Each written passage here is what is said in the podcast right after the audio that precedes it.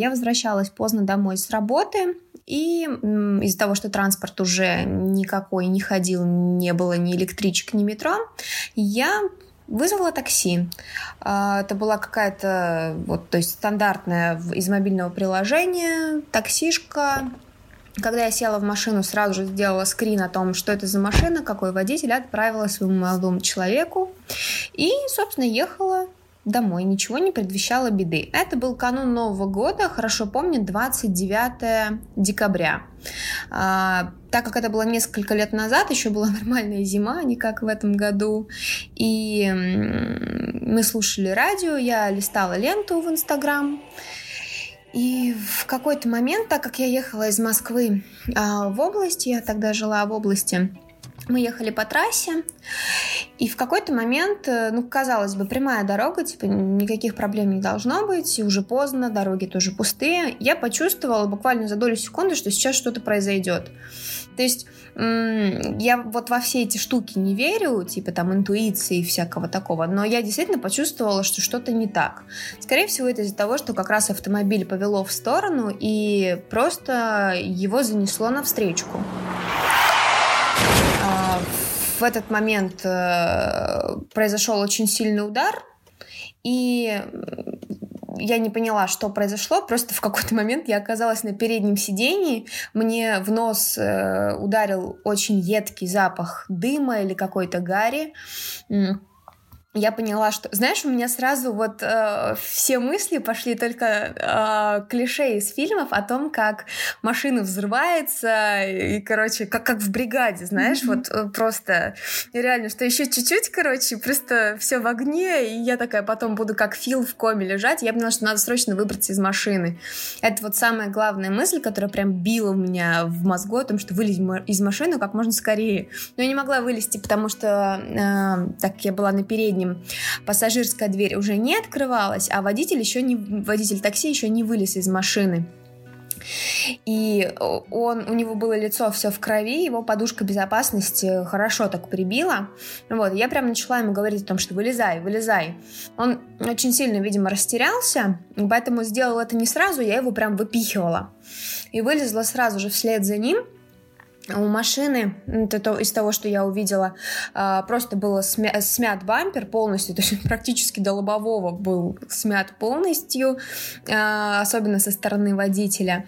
И все, что я сделала вот тогда, я упала в снег, потому что мне было, ну, как сказать, то есть я поняла, что у меня сейчас будет выброс адреналина все сильнее и сильнее, а, и мне будет плохо. Все. Я счастлива, что Лиле повезло и что сейчас у нее все хорошо. Но, к сожалению, не всем везет. За январь и февраль этого года в России на дорогах погибло больше двух тысяч человек. То есть две тысячи вот таких историй, которые закончились реально очень плохо. Сейчас внимание каждого из нас приковано к количеству жертв коронавируса. Мы пока не понимаем, как победить пандемию, в то время как многим европейским странам удалось найти решение проблемы смертности на дорогах. Поэтому сегодня мы немного отвлечемся от коронавируса и поговорим а, об этой скрытой эпидемии. У нас в гостях урбанист, автор блога «Город для людей» Аркадий Гершман. И вы слушаете новый выпуск подкаста о городе «Хотели как лучше».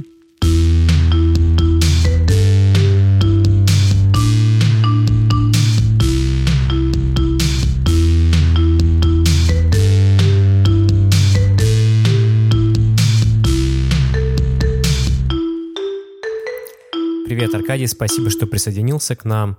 Мы знаем, что сегодня в российских городах на дорогах гибнут, ну, наверное, больше, чем в любом другом европейском городе. Вот ДТП-бот показывает в Твиттере 16 981 человек в прошлом году. Расскажи, в чем причины таких э, больших цифр? Как это получилось? Тут нет какого-то простого ответа потому что это, можно сказать, что масса разных факторов.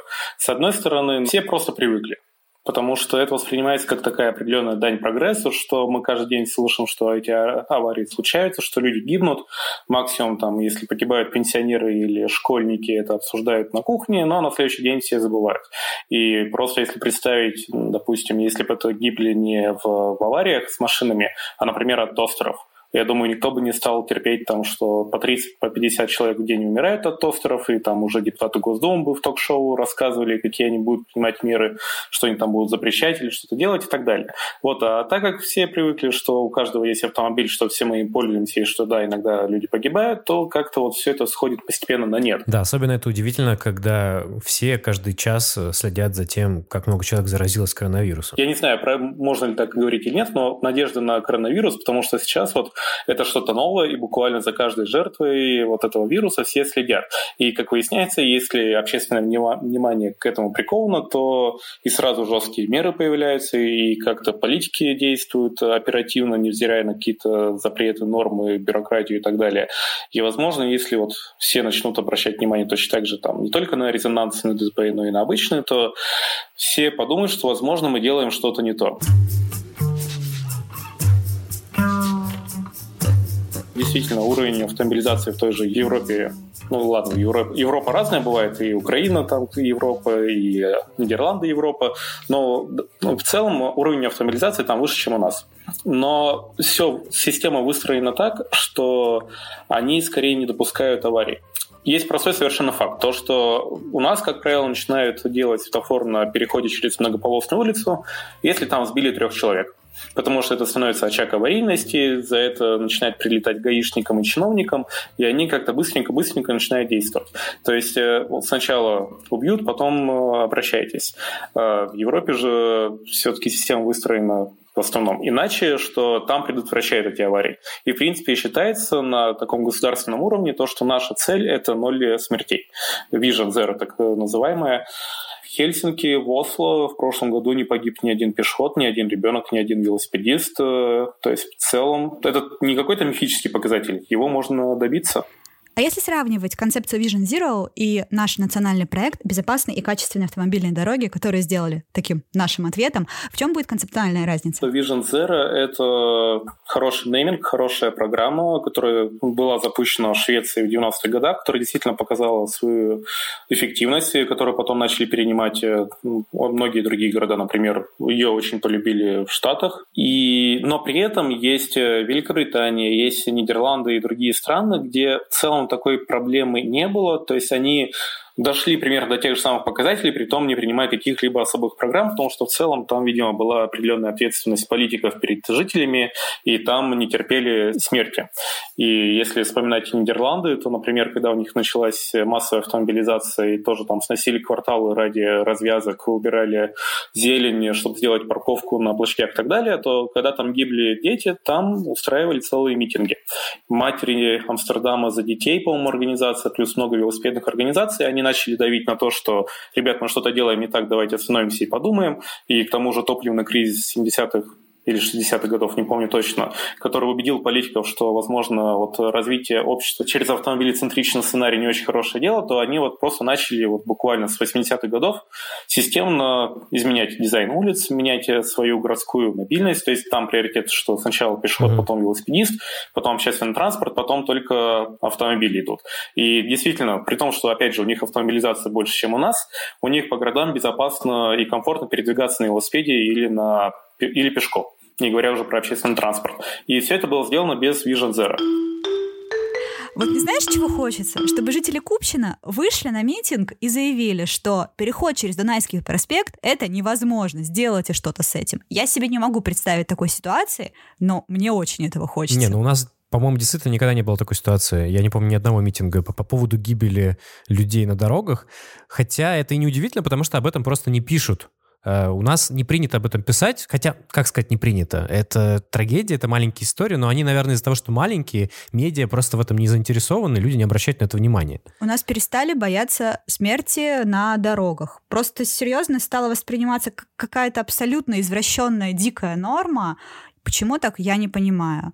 Э, более того, очень часто начинают обвинять пешеходов, начинают перечислять, почему он был неправ, и пешеходы реально как какие-то забитые, ущемленные, и которые только мешаются машинам на дорогах. Да, и вообще идея о том, что пешеход — это номер один в городе, она до сих пор у нас не прижилась, и это грустно и обидно, когда, в принципе, в основном благоразумные страны давно уже пришли к этой идее. А что самое в этой ситуации, на мой взгляд, безумное, что не так давно у нас стали суперактивно кричать про проблему высокой смертности, про убыль населения, стали... Да, стали раздавать деньги материнскому капиталу, в то время как у нас люди гибнут на дорогах просто потому, что кто-то не вовремя нажал, или точнее вовремя не нажал на тормоза. Это глупость, это бесит. Мне очень хочется верить, что это потихоньку меняется, и что рано или поздно мы придем к тому, что пешеход, он все-таки главный на дороге. Пока что, к сожалению, у нас этого нет. Аркадий, а если вернуться к государственным программам, в чем именно будет разница между нашей и Vision Zero? Даже в названии ты понимаешь, что, видимо, какие-то разные цели. Mm-hmm. Потому что одна программа говорит, что ни одна человеческая жертва не должна быть, случиться на улицах и на дорогах, никто не должен погибнуть или пострадать. То есть цель минимизировать э, вот, человеческие потери. А у нас цель отремонтировать дорогу. И если посмотреть статистику, то вот счетная палата в прошлом году нашла такой интересный факт, то что после капитального ремонта по этой федеральной программе почему-то во многих городах субъектов выросло число аварий и очагов аварийности. И, собственно, то, о чем говорили многие активисты еще там 2-3 года назад, э, наконец-то признали на федеральном уровне. И проблема здесь, э, опять же, в том, что мы начали давать больше денег, но мы не поменяли мировоззрение и саму концепцию. То есть э, непонятно, какая цель всего этого. Если мы откроем методичку безопасных качественных дорог, то там будет сказано, что все должно быть в соответствии с ГОСТами, что, насколько я помню, должно снизиться время в пути и снизится число э, очагов аварийности. И при том это относительно всего города. Это не касается этой самой улицы. То есть э, очень примитивная методология, которая не ставит цели сделать безопасную конкретную улицу. Зато ставит цель, что все сделать по ГОСТам, побольше знаков, побольше разметки, побольше заборов, и тогда все точно пройдет, пройдет экспертизу и будет считаться, что все ок. Но, как показывают аналитики, как показывают сводки новостей, как показывает, точнее доказывает та же счетная палата, все ок, не получилось. Привет, меня зовут Оля.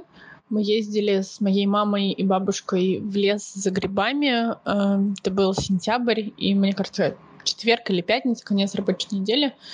После работы мы поехали. И на обратном пути уже влетели под КАМАЗ, груженный песком, на Выборгском шоссе в Петербурге. Мама была за рулем, бабушка на переднем сиденье, а я полулежала, не пристегнутая сзади, ну, как бы раскинувшись почти на все сиденья. Э, перед нами ехала фура, и в какой-то момент фура ушла вправо. Мама ускорилась, потому что решила, что эта фура нас пропускает, ну, потому что, понятно, фура ехала довольно медленно, а фура объезжала тот самый КАМАЗ, который заглох на повороте. Мама заметила это слишком поздно, и уйти вправо уже не было возможности, потому что там была фура. Спидометр у нас встал на 60, соответственно, ну, непосредственно столкновение с КАМАЗом было примерно на скорости 90-100 км в час. Э, подушки сработали, двигатель ушел вниз, машина, конечно, в итоге все равно под списание, но отработала как надо, и краш-тест прошла успешно, если это можно так назвать. Мама отделалась э, легким сотрясением и парой синяков. Бабушка сломала руку, потому что инстинктивно стала прикрывать ей лицо, и ей прилетела подушка прямо в руку. А я вылетела с заднего сиденья, разбила головой бортовой компьютер и, зацепившись ногами о перегородку между передними сиденьями, повисла э, вот так вот висеть до приезда скорой. В итоге у меня был разрыв печени и селезенки, подозрение на кровоизлияние в мозг, э, которого в итоге, слава богу, не было, сотрясение, ссадины, царапины, синяки. Э, я вообще не помню момент аварии. Мы ехали и ехали. Я помню фуру перед нами, а вот момент какого-то столкновения уже с КАМАЗом нет. Первое, что помню после аварии, это то, как я лежу в скорой, а около нее стоит белый, как простыня, мой муж, который уже успел приехать на место аварии из города, и говорит мне, Оля, я здесь, все в порядке.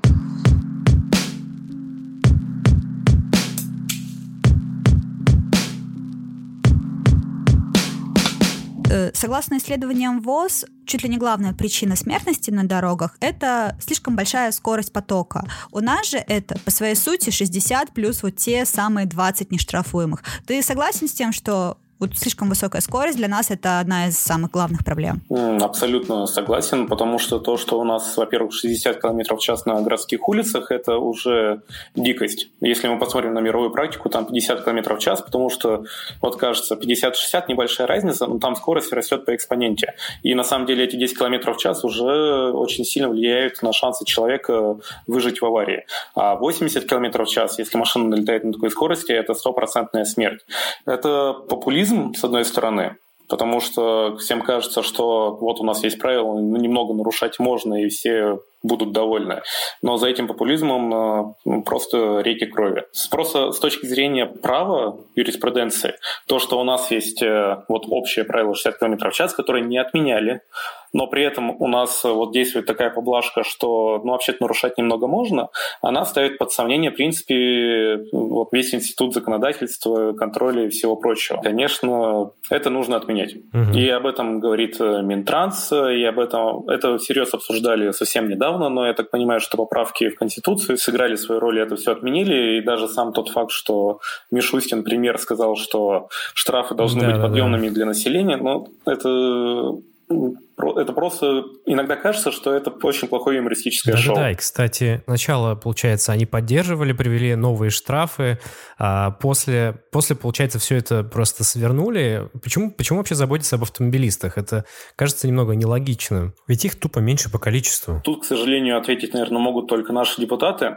Но, как я вижу себе это, что, во-первых, кто принимал эти поправки, кто отменял эти законы, все еще сидят в Госдуме. И получается, что если они сначала вели, а сейчас будут откатывать, mm. то это признание собственной ошибки. А признание собственной ошибки для политика равноценно смерти у нас. Ну, по крайней мере, видимо, так считается.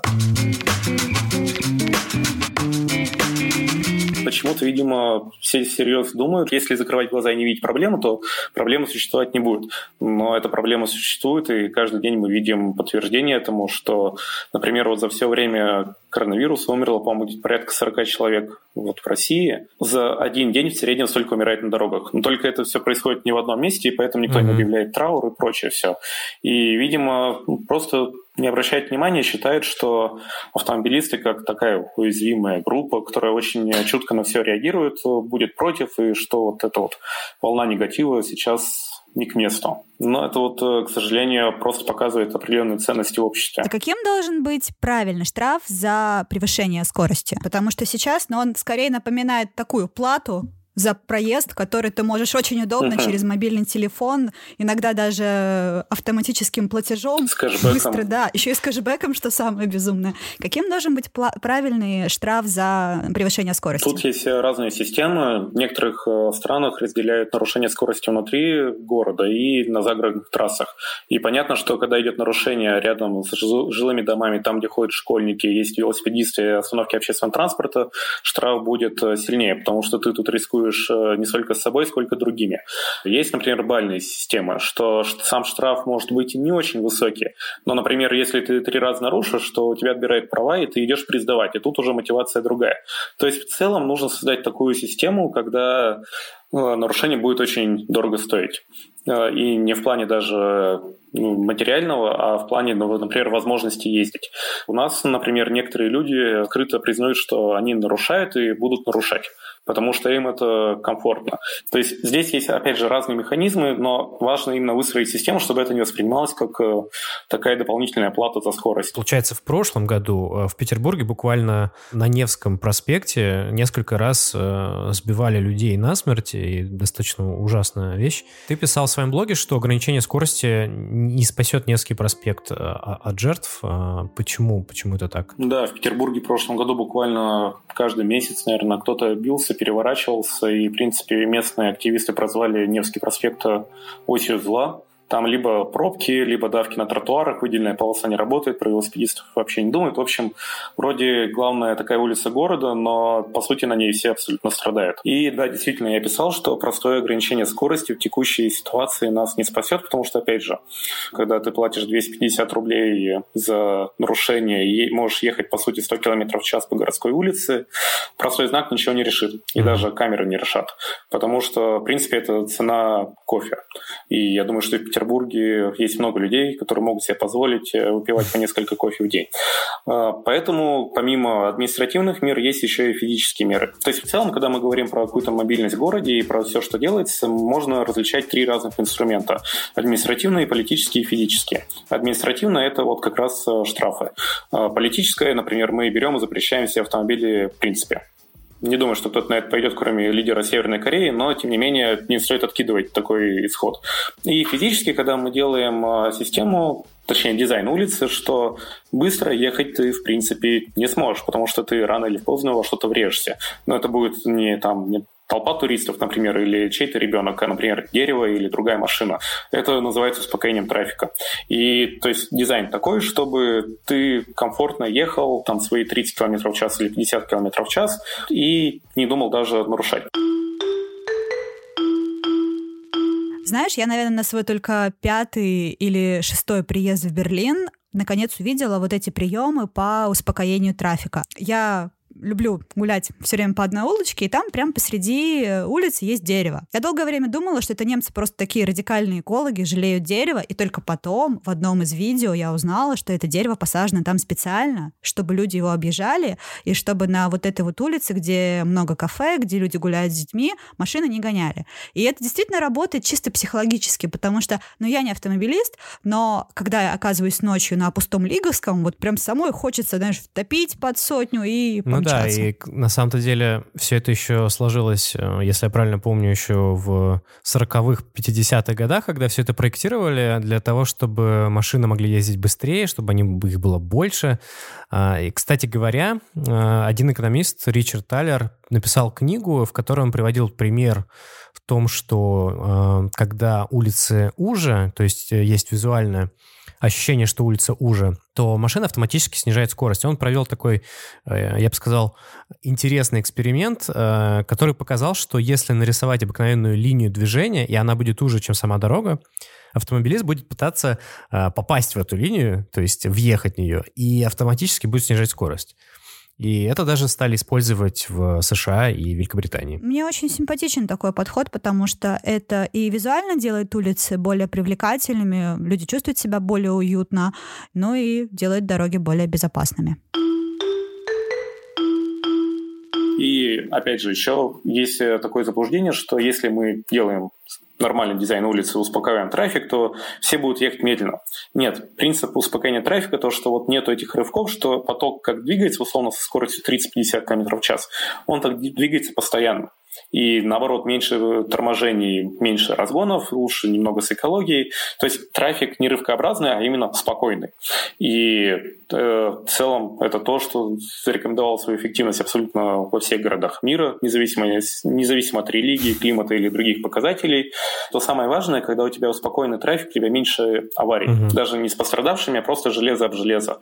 А вот такие аварии, они очень сильно провоцируют как раз э, случайные заторы, которые ты не можешь отследить никак, никак спрогнозировать, и которые очень часто ставят большую-большую пробку.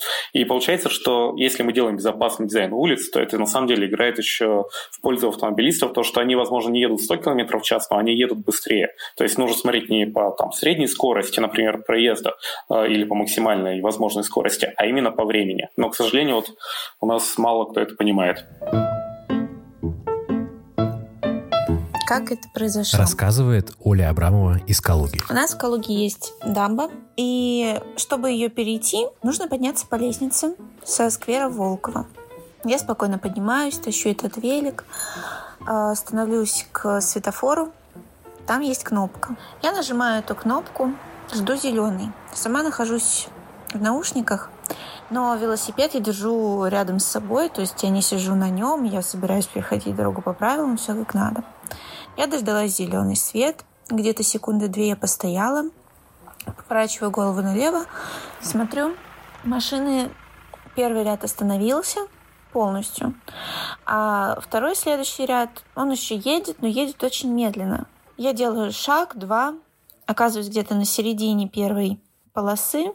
Сзади кричит парень, который стоял на светофоре вместе со мной. Он был с девушкой. Он кричит мне «стойте». Я останавливаюсь, потому что я сквозь наушники это услышала. Думаю, типа, ну, ладно. Поворачиваю голову налево, понимаю, что машина совсем не останавливается. И жду. Бежать уже было некуда, я бы уже не среагировала, но время замедлилось настолько, что мне казалось, что я, в принципе, могла бы сделать все, что угодно. Но нет, это были считанные секунды. А меня машина толкает, я подлетаю. А машина ударила по ногам, соответственно, потому что она ехала медленно, и я стояла, бамер пришелся ударом прямо в ноги. Меня подкидывает, я лечу вместе с великом в руках. Это длилось все очень-очень долго. Единственное, что я заметила, это то, что было очень-очень чистое небо. Прям без единого облачка. У меня не пронеслись никакие картинки из моей жизни, то, что я увидела все события, нет. Я просто обратила внимание на небо. И пока летела, очень много думала. Первая мысль была, что мне нужно что-то сделать. Но не буду же я просто так лететь. Я приняла решение бросить велик. Велик отлетает в сторону, я лечу уже без него. Я приземляюсь на землю, шлепаюсь на пятую точку и жду, что у меня со всех сторон польется кровь, либо я потеряю сознание, отключусь, умру. Кстати говоря, машина на тот момент даже до сих пор не остановилась до конца, и они мне немножечко бампером еще по голове поддали. Пока они все выбегали из машины, я сидела на асфальте и наслаждалась моментом, потому что я впервые в жизни сидела на такой большой дороге с активным движением просто посередине. Вот, слава богу, никакой крови не было, ничего, я отделалась только синяками, ничего не сломала. Единственное, что у меня на левой ноге внизу около щиколотки осталась гематома. Ее, она никак уже не рассосется, я мазала, не мазала, ничего не помогает. В этой машине находились две женщины. За рулем была лет так под 50 тетушка которая выскочила сразу же с криками «Ох, ах, давайте я вас осмотрю, я врач». Я говорю «Спасибо, не надо, мне такие врачи не нужны». Мне было очень обидно, я хотела просто уйти, я не взяла с них даже денег. Не записала их номер телефона, ничего. Я сказала, отстаньте от меня, я пошла домой. Я взяла велик просто и пешком пошла домой. Они предлагали деньги, они предлагали и в больницу меня отвезти, и полицию вызвать, и просто дать денег за хотя бы ущерб велосипеду, потому что там погнулось сиденье. Но я от этого всего отказалась. Не смогу никаких советов дать для тех, кто попадает в серьезные ситуации. У меня самой сейчас друг лежит в больнице после аварии, находится в коме. И я не знаю, что посоветовать людям, которые такие ситуации переживают в своей жизни. Наверное, просто когда все пройдет, когда все станет хорошо, забыть об этом. И все. И жить дальше, наслаждаться моментами, потому что после таких ситуаций жизнь ощущается более дорогой, чем мы ее представляем, когда все просто хорошо.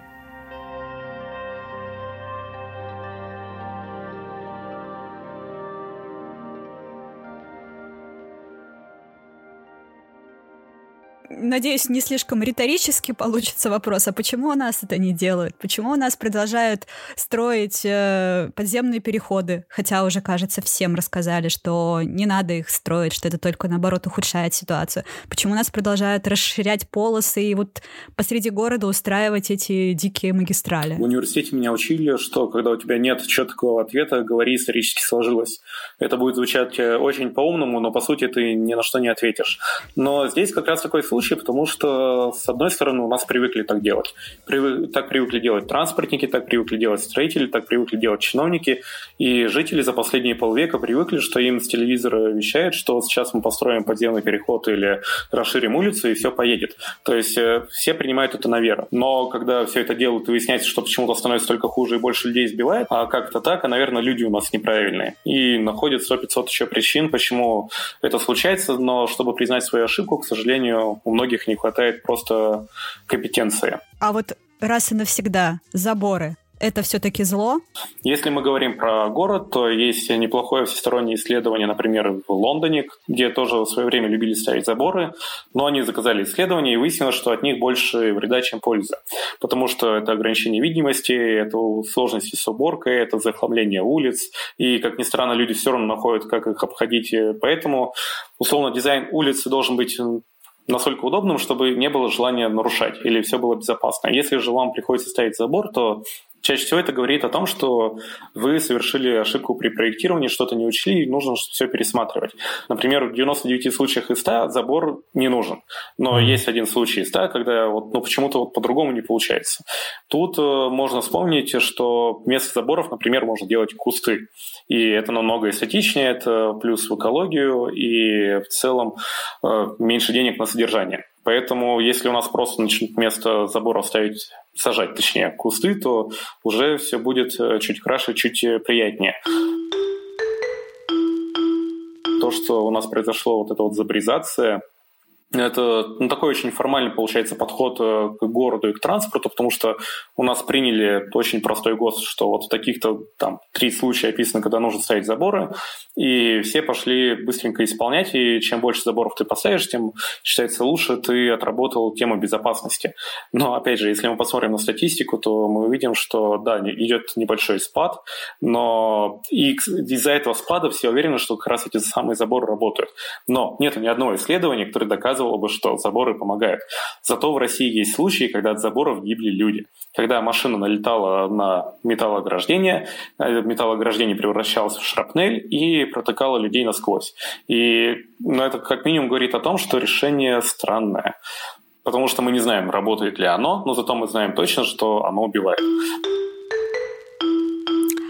Каждый раз очень веселюсь, когда наш друг Кирилл, когда мы гуляем по центру Петербурга, увидев забор, начинает вопить. Вот зачем здесь забор, Алена, скажи мне, вот этот забор, зачем он здесь?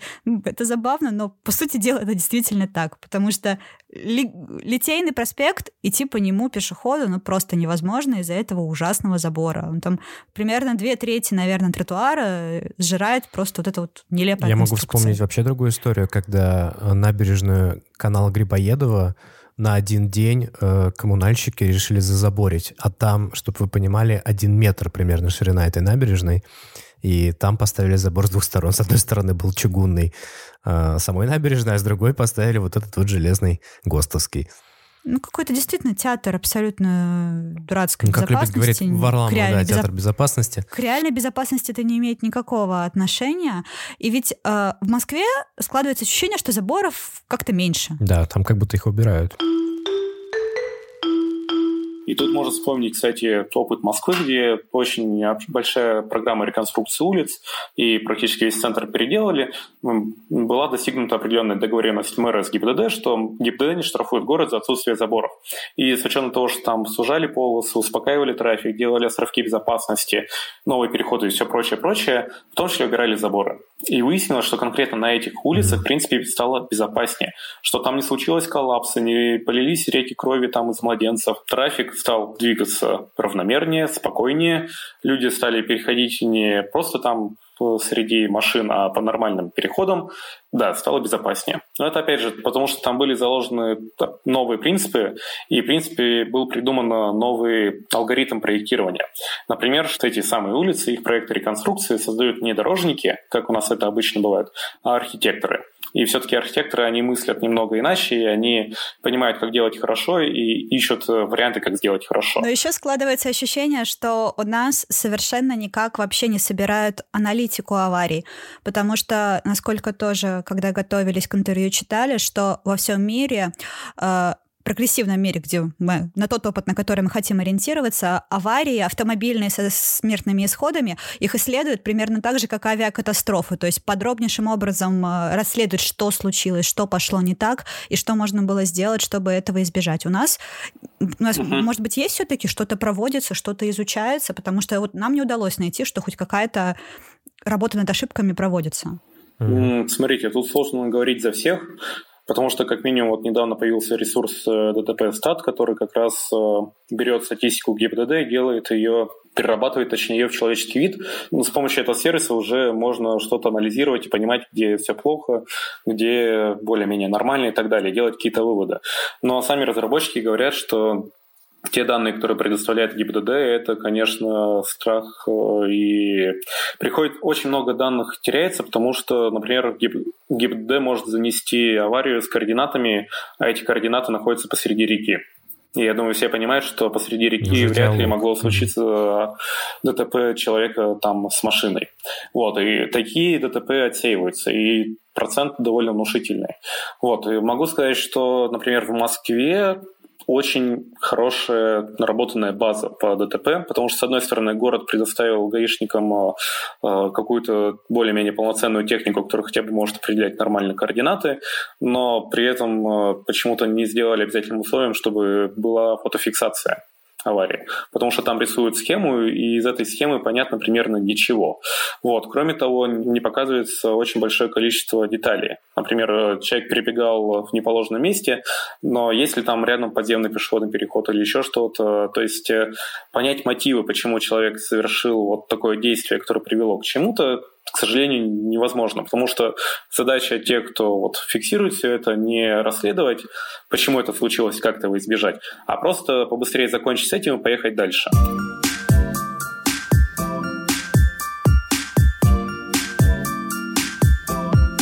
Опять же, в Москве там с помощью очень большого числа датчиков на улицах, с помощью ЦОДД, Центра организации дорожного движения, с помощью хотя бы вот более-менее современной э, базы у ГИБДД сумели собрать очень большую базу данных и с помощью нее делают разные выводы и исследования. Например, что вот мне рассказывали, если на улице больше двух полос движения, то там, как правило, количество аварий растет по экспоненте. Ну, опять же, ничего нового с точки зрения мировой практики здесь нет, и делать больше двух полос на улице давно признана бессмысленной идеей, потому что каждая последующая полоса теряет э, своей эффективности, растет, растет число точек пересечения, из-за этого увеличивается шансы аварии, в том числе за счет того, что улица кажется широкой, большой и прямой, и по ней приятно ехать, быстро теряется безопасность. Все это говорило о том, что так делать не стоит. Но даже в Москве, проанализировав наши вот родные аварии, пришли к выводу, что ну, вот действительно делать так не стоит. Другое дело, что все эти выводы не ложатся в основу какой-то аналитики, которая идет, например, градостроителям и просто строителям, и поэтому у нас продолжают делать хорды, продолжают протягивать магистрали, считают, что чем больше полос, тем лучше.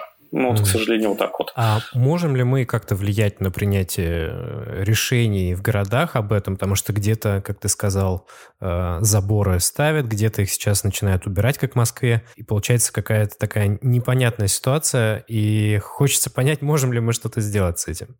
Конечно, можем. Есть э, множество разных практик, вариантов. Э, скажем так, э, самый простой вариант – это ждать, что кто-то придет и начнет это решать. Этот кто-то может быть когда-нибудь и придет, но люди умирают уже сегодня. А еще этот кто-то может завтра уйти, а после него прийти другой, который будет все это дело отменять и царского плеча расширять и опять творить безобразие на улицах. Поэтому самый хороший вариант – это просто говорить, что, во-первых, не нужно воспринимать это все как данность, привлекать внимание СМИ, следить за тем, чтобы люди правильно это преподносили, потому что, опять же, там, например, не иномарка сбила человека, а водитель иномарки убил человека. Потому что, ну, по сути, действия одного человека привели к тому, что другой умер. И когда даже получают водительское удостоверение, не просто говорят, что машина это источник повышенной опасности. Что если пешеход, например, перебегает в неположенном месте, да, это плохо. Там должен быть переход или он мог дойти 5 метров, но тем не менее человек рискует своей жизнью. Когда нарушает уже человек за рулем автомобиля, он рискует чужими жизнями такая вот планомерная образовательная просветительская программа и просто привлечение внимания, как правило, начинает очень хорошо действовать на политиков даже в нашей централизованной системе. И тут можно вспомнить тот же Невский проспект, потому что когда вот уже такая череда аварий там произошла, на уровне города начали говорить, что да, может нам что-то начать делать. Конечно, пришли гаишники, сказали, нам надо поставить там забор, притом они не сказали, как это должно помочь в проблеме ограничения скорости. Благо их как-то образумились, сказали, вообще-то это центр ЮНЕСКО, и ставить мы этого не будем. Вот, но тем не менее были предложения, что давайте снизим там скорость, например, от э, политиков. То есть это уже обсуждение. Уже неплохо, потому что уже как минимум проблема признана. И самый такой действенный способ – это заявлять митинги. Как ни странно, у нас этого слова боятся, все постоянно говорят, что как в Париже, как в Украине, но тем не менее э, политики и чиновники у нас митингов боятся, и сам факт, что кто-то об этом заявляет, а если еще туда кто-то придет, это очень неплохо так отрезвляет и заставляет задуматься. Если уж э, пойдет дальше и там на местных уровнях начнут понимать, что что-то происходит не то, то, возможно, уже и на общефедеральном уровне как минимум обновлят стандарты, поменяют какие-то свои стратегии и концепции. Во главу будет ставиться не замена асфальта, а все-таки человеческие жизни.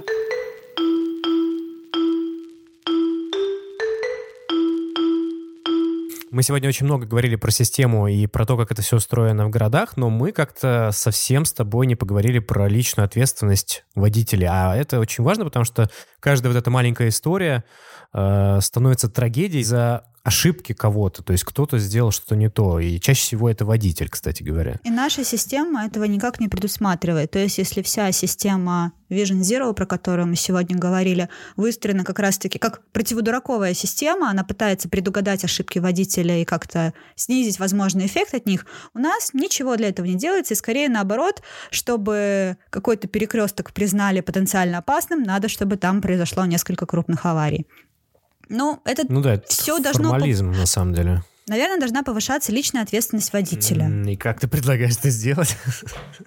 Меня вот ужасно бесит вот этот стереотип про то, что русские любят погонять, про то, что какой русский не любит быстрой езды, потому что точно так же можно сказать и про итальянцев. Я вспоминаю какие-то истории, рассказывал, когда ты водил автомобиль э, в Италии. В Милане, да. Это было ужасно совершенно. Они вообще не показывают поворотники, и а еще они гудят где-то раз пять чаще, чем мы. Это было реально очень страшно. И точно так же немцы любят погонять, и при этом э, ни в Италии, ни в Германии не гибнет столько людей, сколько у нас, потому что все-таки у водителей ответственность выше, а у нас эта ответственность, она нигде не прививается, и что самое главное, ее не прививают э, в автошколах, да, вот где я должны хотел это начать делать. про то, что автошколы, которых э, мы с вами учимся водить, на самом-то деле, опять же, какой-то формализм. У нас есть правила, у нас есть практика, давайте выучимся сдать экзамен, а не давайте выучимся э, как водить правильно, как водить так, чтобы было всем безопасно. И это дико бесит, потому что я очень хорошо помню, как мой э, инструктор говорил о том, что сейчас ты делаешь все как по правилам, ездишь так, чтобы у тебя засчитали экзамен, ты не должен заезжать за стоп-линию, потому что тебя снимут баллы. А когда ты выйдешь в город, попадешь в дикий город, и ты начнешь ездить как все, а все ездят без правил. И это, на самом деле, какая-то дикая ситуация. А, может, не так драматично, как говорю, но это Я так. не раз про это слышала, что есть какие-то правила, которые, как мета-правила, как надстройка какая-то над стандартным сводом, который описан в методичках ГИБДД, и что там все совершенно по-другому, что люди принимают решения, исходя там, из текущей ситуации, где-то обгоняют, где-то на, намеренно идут на нарушение правил, и почему так, мне непонятно. То ли потому, что у нас правила какие-то неудобные, неправильные, не отвечают потребностям людей, то ли потому, что люди просто считают себя круче и выше правил и не считают для себя обязательным ну, кстати, их в книжке соблюдать. Ричарда Тайлера, про которую я рассказывал, там как раз приводил приводилась цифра, что в США примерно 80% э, американцев считают себя более хорошими водителями, чем они есть на самом-то деле. А, мне, кстати, кажется, что у нас есть такая проблема, что, и Аркадий говорил об этом, что у нас к нарушениям правил не относится как к настоящему какому-то преступлению. Это, ну, я нарушил. А на самом-то деле столько жизни за этим стоит, и это удивительно. Но иногда таким ограничивающим фактором может выступать э, дорогой автомобиль. То есть если человек действительно там долго копил и в итоге купил выстраданно какой-то автомобиль, который для него является ценностью, он будет на нем супер аккуратный. Ну да, я могу себе представить человек такую ситуацию. разговаривает с тобой сейчас примерно, потому что у меня именно так и было. То есть я после того, как получил права, примерно в этот же вечер сел э, в автомобиль, который у нас был тогда в семье, и я вел супер аккуратно, потому что автомобиль был не самый дешевый. Да ты, в принципе, аккуратный водитель. Ну, я стараюсь, спасибо. И, кстати, каршеринг влияет на поведение людей на дорогах. В прошлом сезоне у нас был выпуск про транспорт, и наш гость Кирилл Курышев рассказывал о том, что сейчас э, ставят огромное количество датчиков машины, в том числе и против агрессивной езды. И это очень интересно. А Яндекс.Драйв постоянно вообще отслеживает твою скорость, независимо от знаков. И если ты нарушил, то тебя могут на время лишить доступа к сервису. Это очень круто. Это какой-то новый подход, э, как большие данные меняют поведение. Ну и в целом меня, честно скажу, немного напрягает атмосфера у нас на дорогах, что люди выезжают на дорогах как на такую войну, что у нас там есть армия пешеходов, которая сражается против армии автомобилистов, автомобилисты ненавидят велосипедистов, при этом все ненавидят мотоциклистов. И вот это вот как такие вот каждый день сражения. Э, почему нельзя просто всем вместе, каждому на своем виде транспорта дружно добираться из точки А в точку Б, не умирая при этом, не стоя в пробках? Я верю, что можно все-таки найти решение да, этой более ситуации. Того, оно найдено, просто нужно, чтобы к этому относились серьезно и видели эту проблему и говорили об этой проблеме. Так что, друзья, будьте осторожны, пристегивайтесь даже на задних сидениях и берегите Особенно себя. после наших историй, я надеюсь, вы будете пристегиваться, да. Пишите нам письма в Телеграм и на почту, оставляйте отзывы в Apple Podcast и CastBox, нам будет приятно. Рассказывайте, как у вас дела на карантине, и до встречи в наших новых выпусках. Всем пока.